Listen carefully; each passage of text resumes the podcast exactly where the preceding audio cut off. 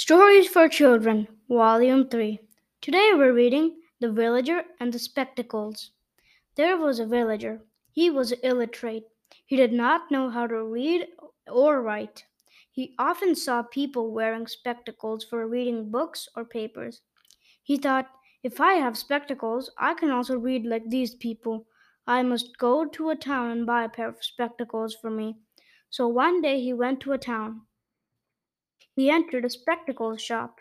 He asked the shopkeeper for a pair of spectacles for reading. The shopkeeper gave him various pairs of spectacles and a book.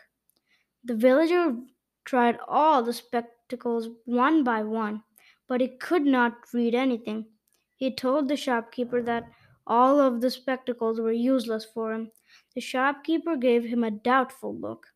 Then he looked at the book. It was upside down. The shopkeeper said, Perhaps you don't know how to read. No, I don't. I want to buy spectacles so that I can read like others. But I can't read with any of these spectacles. The shopkeeper suppressed his laughter with great difficulty when he learned the real difficulty of his illiterate customer.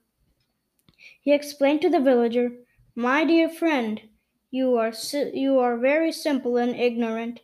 Spectacles don't help you to read and write. They are merely hel- they merely help you to see better.